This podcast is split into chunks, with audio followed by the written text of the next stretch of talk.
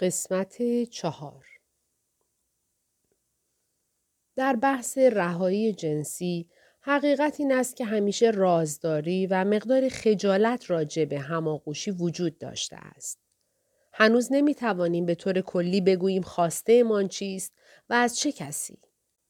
شرم و سرکوب امیال چیزهایی نیستند که فقط اجدادمان به دلایلی مبهم و نالازم دو دستی بهشان چسبیده باشند. مقدر شده که آنها در تمامی اعثار حضور داشته باشند.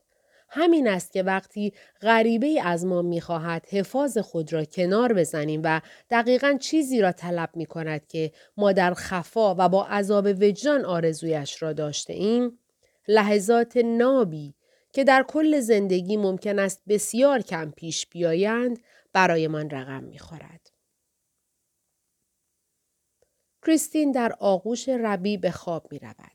به نظر می رسد در کمال آرامش و اطمینان خاطر خود را به جریان خواب سپرده و ربی ایستاده در کرانه در برابر پایان پذیرفتن این روز شگفتانگیز مقاومت می کند و لحظات مهم این روز را مرور می کند.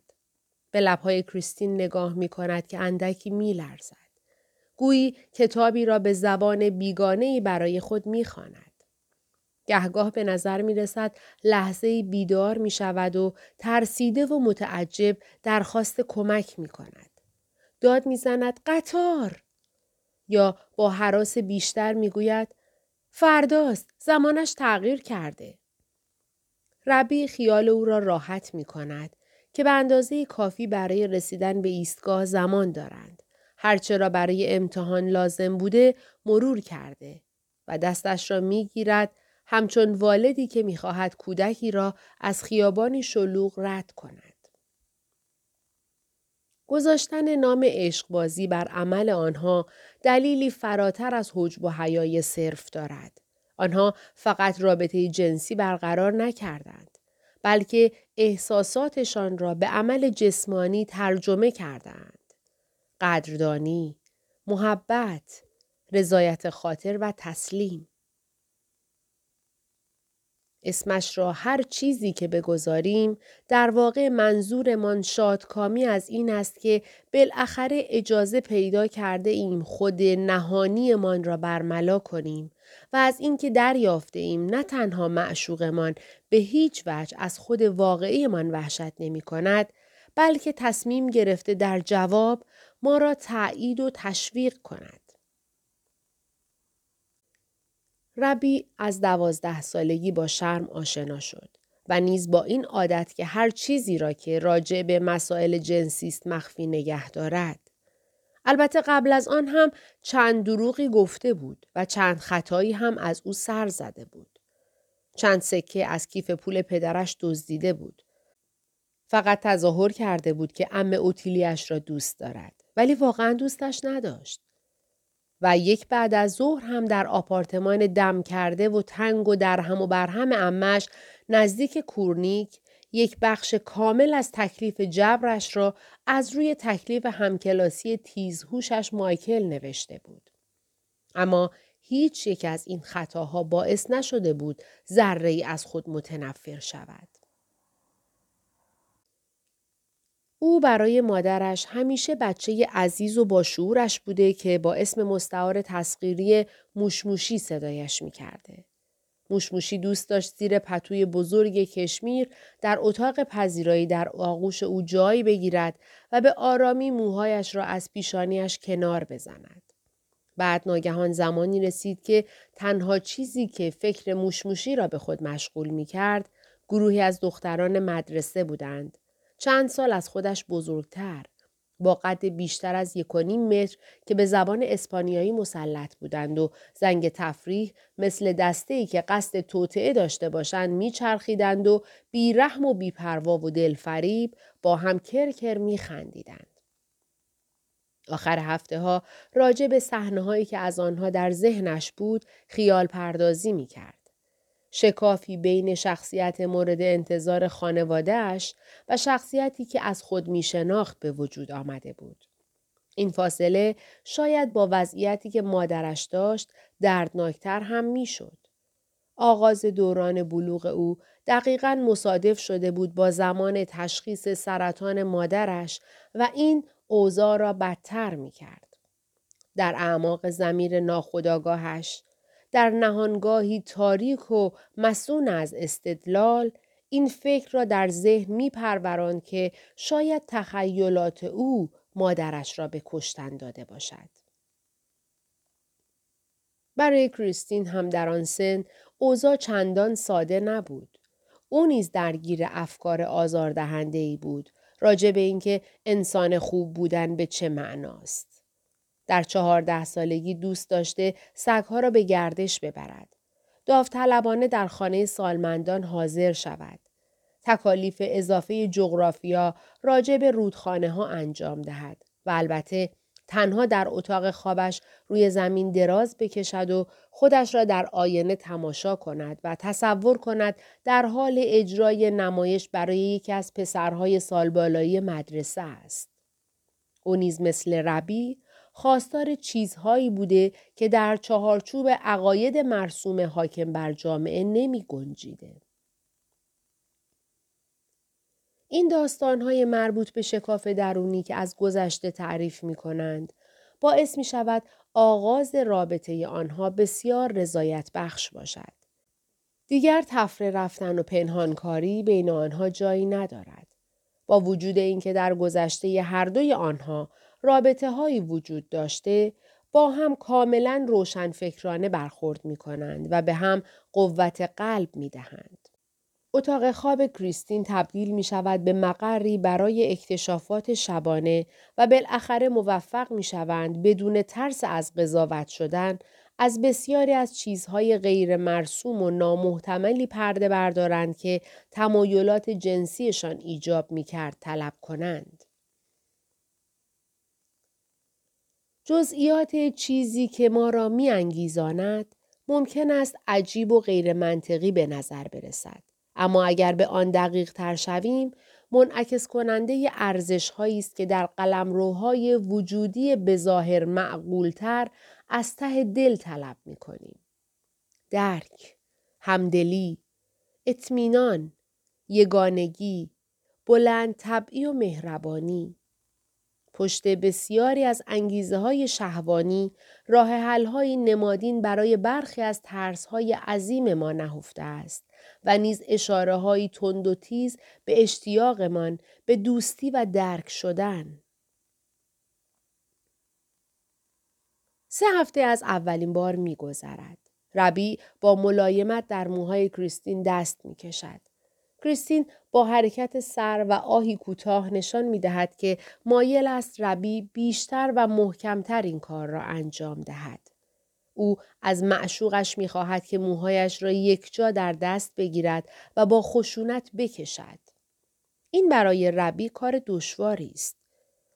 او یاد گرفته که باید با خانمها با احترام زیاد رفتار کرد. یاد گرفته که هر دو جنس را یکی بداند و باور داشته باشد که هیچ یک از طرفین رابطه نباید بر دیگری اعمال قدرت کند. اما حالا شریکش ظاهرا نه تمایل چندانی به مساوات دارد و نه علاقه خاصی به قوانین عرفی توازن جنسیتی. کریستین به طرز عجیبی به انواع واجه ناشایست اشتیاق نشان می دهد. او از ربی می خواهد طوری صدایش کند که انگار اصلا برایش آدم مهمی نیست و این کار برای هر دوی آنها هیجان انگیز است. چون دقیقا برعکس حقیقت است. پس القاب ناشایست تبدیل می شوند به نشانه های مشترک وفاداری و اطمینان دو طرفه آنها. خشونت برخلاف معمول که خطرناک است در رخت خواب هیچ خطری ندارد. می توان به دور از خطر مقداری زور صرف کرد. طوری که هیچ یک از دو طرف ناراحت نشوند. ربی می تواند خشونت آنیش را کاملا تحت کنترل خود نگه دارد حتی وقتی باعث تقویت انعطاف پذیری کریستین شود. هر دو در کودکی اغلب با دوستانشان تماس فیزیکی داشتند. برایشان جالب بوده که دیگران را بزنند. کریستین با بالش های کاناپه بچه های فامیل را محکم می‌زده. ربیع نیز با دوستانش روی چمن باشگاه شنا کشتی می گرفته است. اما در بزرگسالی هر نوع خشونتی ممنوع بوده. چون از هیچ انسان بالغی انتظار نمی رود علیه دیگری اعمال قدرت کند. با این حال در چهارچوب بازی های زوجی عجیب لذت بخش است که ضربه ای بخوری. کمی زد و خورد کنی. ممکن است خشن و پی در پی باشد. ممکن است شور و اشتیاقی وحشیانه در کار باشد. درون حلقه حمایتی عشق آنها هیچ کدامشان نباید حس کند در معرض آسیب قرار گرفته یا احساس درماندگی کند. کریستین زنی سرسخت و مقتدر است. سر کار مدیر یک دپارتمان است. درآمدش از معشوقش بیشتر است. با اعتماد به نفس و پیشروست. او از سن کم یاد گرفته که باید بتواند از خودش مراقبت کند. با این حال در کنار ربی در میابد که مایل است به عنوان نوعی فرار از الزامات خسته کننده مابقی زندگیش نقش متفاوتی را به عهده بگیرد. مطیع بودن او در برابر ربی به این معناست که به کسی که عاشقش است اجازه می دهد به او بگوید دقیقا چه کار کند. می‌گذارد او مسئولیت و انتخاب را از وی بگیرد. چنین چیزی قبلا هرگز برای او جذاب نبوده فقط به خاطر این عقیده که اغلب افراد رئیس معاب غیرقابل اطمینان بودند. آنان برخلاف ربی به نظر نمی رسیده واقعا مهربان و به کلی به دور از خشونت باشند. او با بازیگوشی ربیع را سلطان خان صدا می کند. او از قبل تا حدی ولع استقلال و خودکفایی داشته است. چون هیچ سلطان عثمانی اطرافش نبوده که آنقدر خوب باشد که لیاقت خود ضعیفترش را داشته باشد. ربی به نوبه خود در تمام دوران بزرگسالیش مجبور بوده شدیداً مراقب رئیس معابیش باشد و در درون وجودش می‌داند که در طبیعتش بعد خشنتری هم دارد. گاهی مطمئن است که چه چیزی برای دیگران بهترین است و آنها سزاوار چه چیزی هستند. او در دنیای واقعی ممکن است معاونی ساده و فاقد اختیار در یک شرکت طراحی شهری باشد با قید و بندهای شدید در بیان آنچه واقعا در ذهن دارد اما در خلوت با کریستین حس می کند کششی درونی او را به کنار گذاشتن وقار مرسوم و تحمیل فرمانبرداری بیچون و چرای فرا می‌خواند.